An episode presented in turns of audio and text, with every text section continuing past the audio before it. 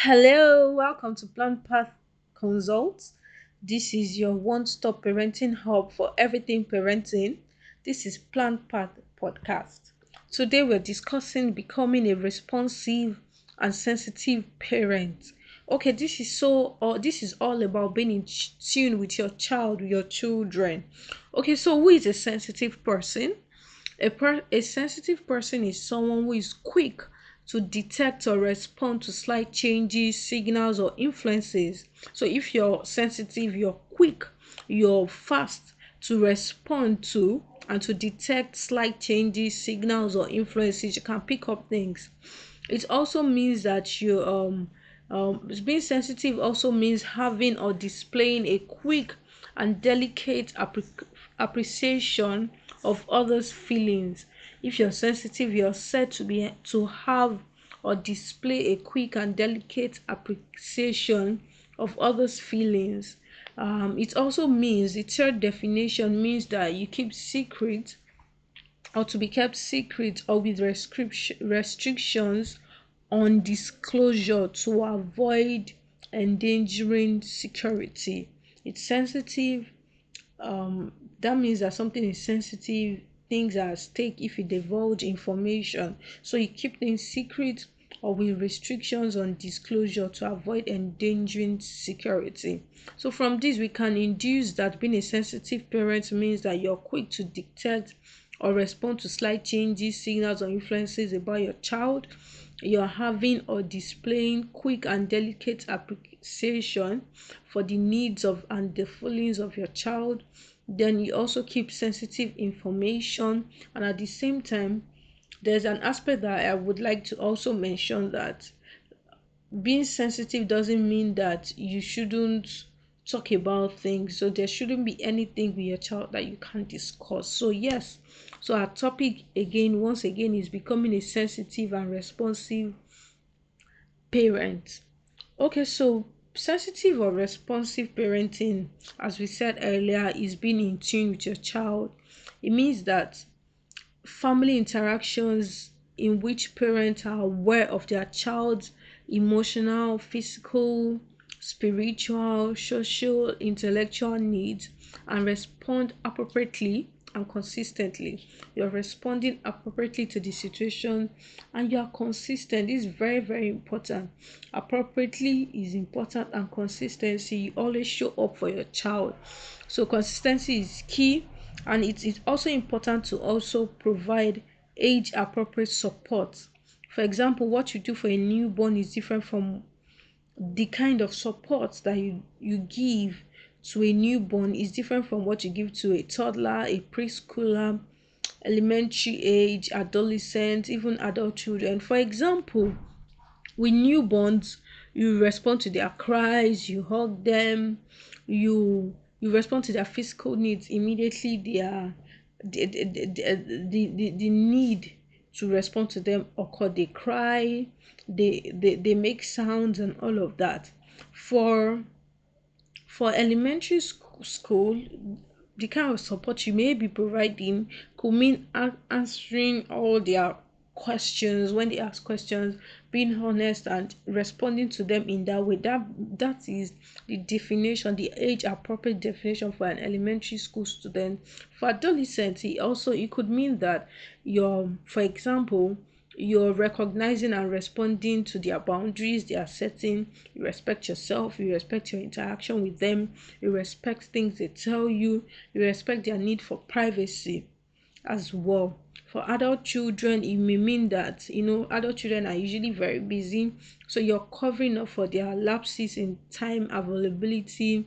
You're showing up for them helping them sort out things. So support we said that consistency is key in being a sensitive and responsive parent and and and, and consistency is very very important very very important it research has shown that supporting a child can mitigate adverse effects in the child's life. I mean, once there's a supportive parent, there's a responsive parent, there's a sensitive parent, it is very important to that child's overall needs and development.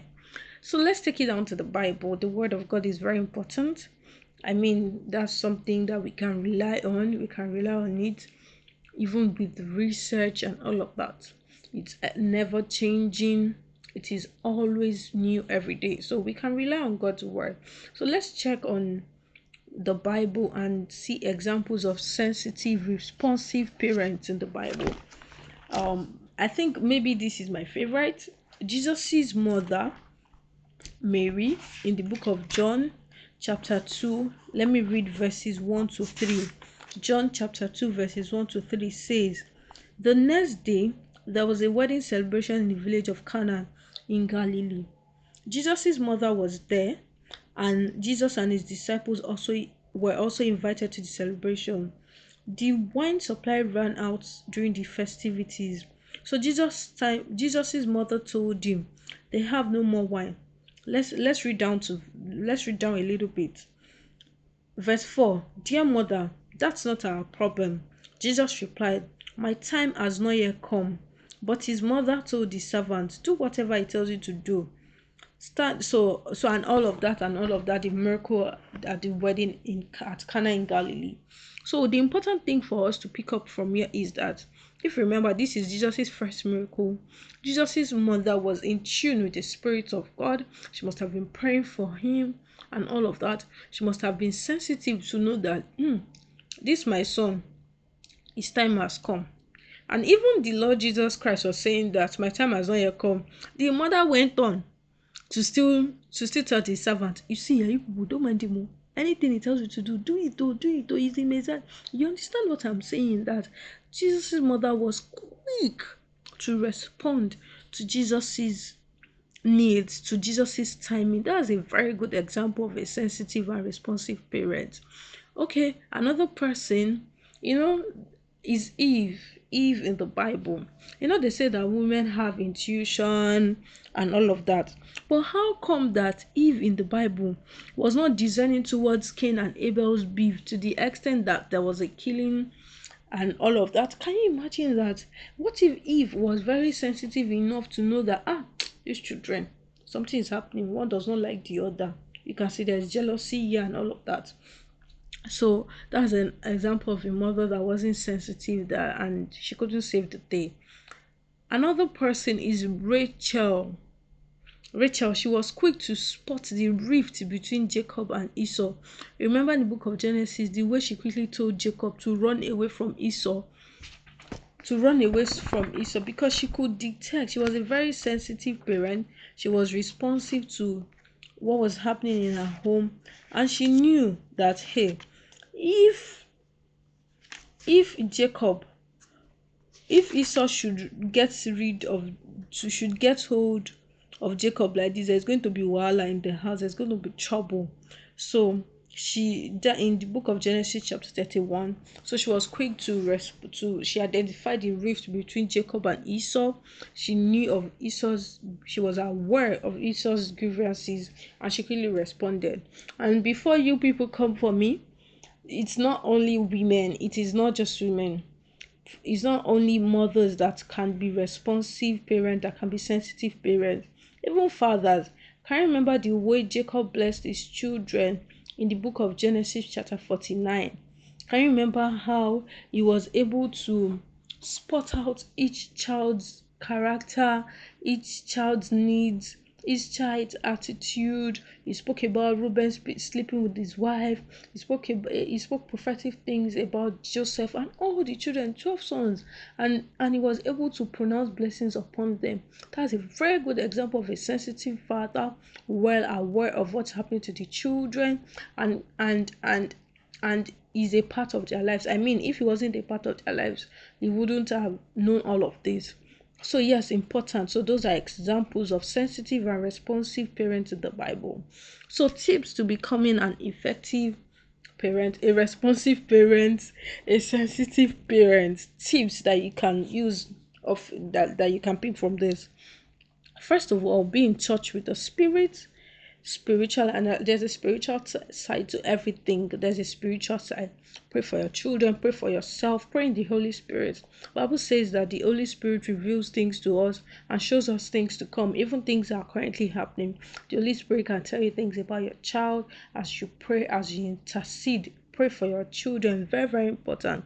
The second thing that would tell you to do is that you should be honest and respectful to you as your child and yourself.